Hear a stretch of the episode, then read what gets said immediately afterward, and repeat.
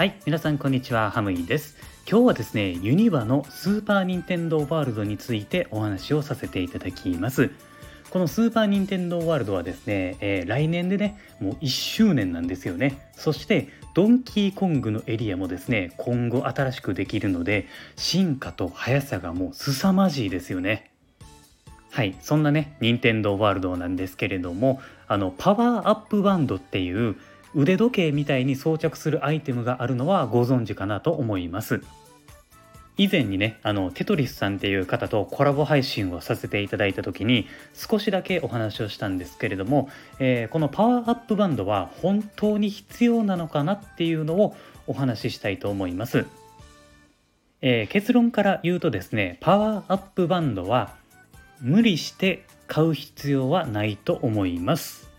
まあやっぱりねこれがなくてもスーパー・ニンテンドー・ワールドはあの十分に遊ぶことができます。パワーアップバンドはねあの任天堂エリアをもっともっと楽しみたいと思った時に買うのがベストかなと僕は思います。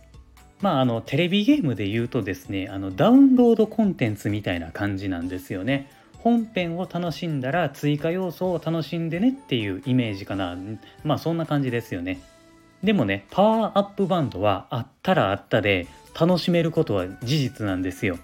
任天堂のエリアでねあのコインを集めて他のゲストと競うこともできますし、えー、パワーアップバンドキーチャレンジっていうアトラクションもあってこれはあのパワーアップバンドを持っていないと遊ぶことができないっていうのもあるんですよね。なので今よりも楽しくなってそして選択肢を増やせることっていうのは間違いないんですよ。ただ、え、1個ねあの3200円っていう値段なのでこれが家族単位で買うとなると結構厳しいかもしれないんですけれども実物を見るとねやっぱり欲しくなるんですよねあのショップに行った時なんですけれどもねクルーのお姉さんに「ちょっとパワーアップバンド見せてもらっていいですか?」って言って実物を見せてもらったんですよであの気が付いたらねもう左手につけてたんですよね まああのこれをね買ったからといって後悔するとは思いませんしいい思い出がね多く作れるんじゃないかなと思います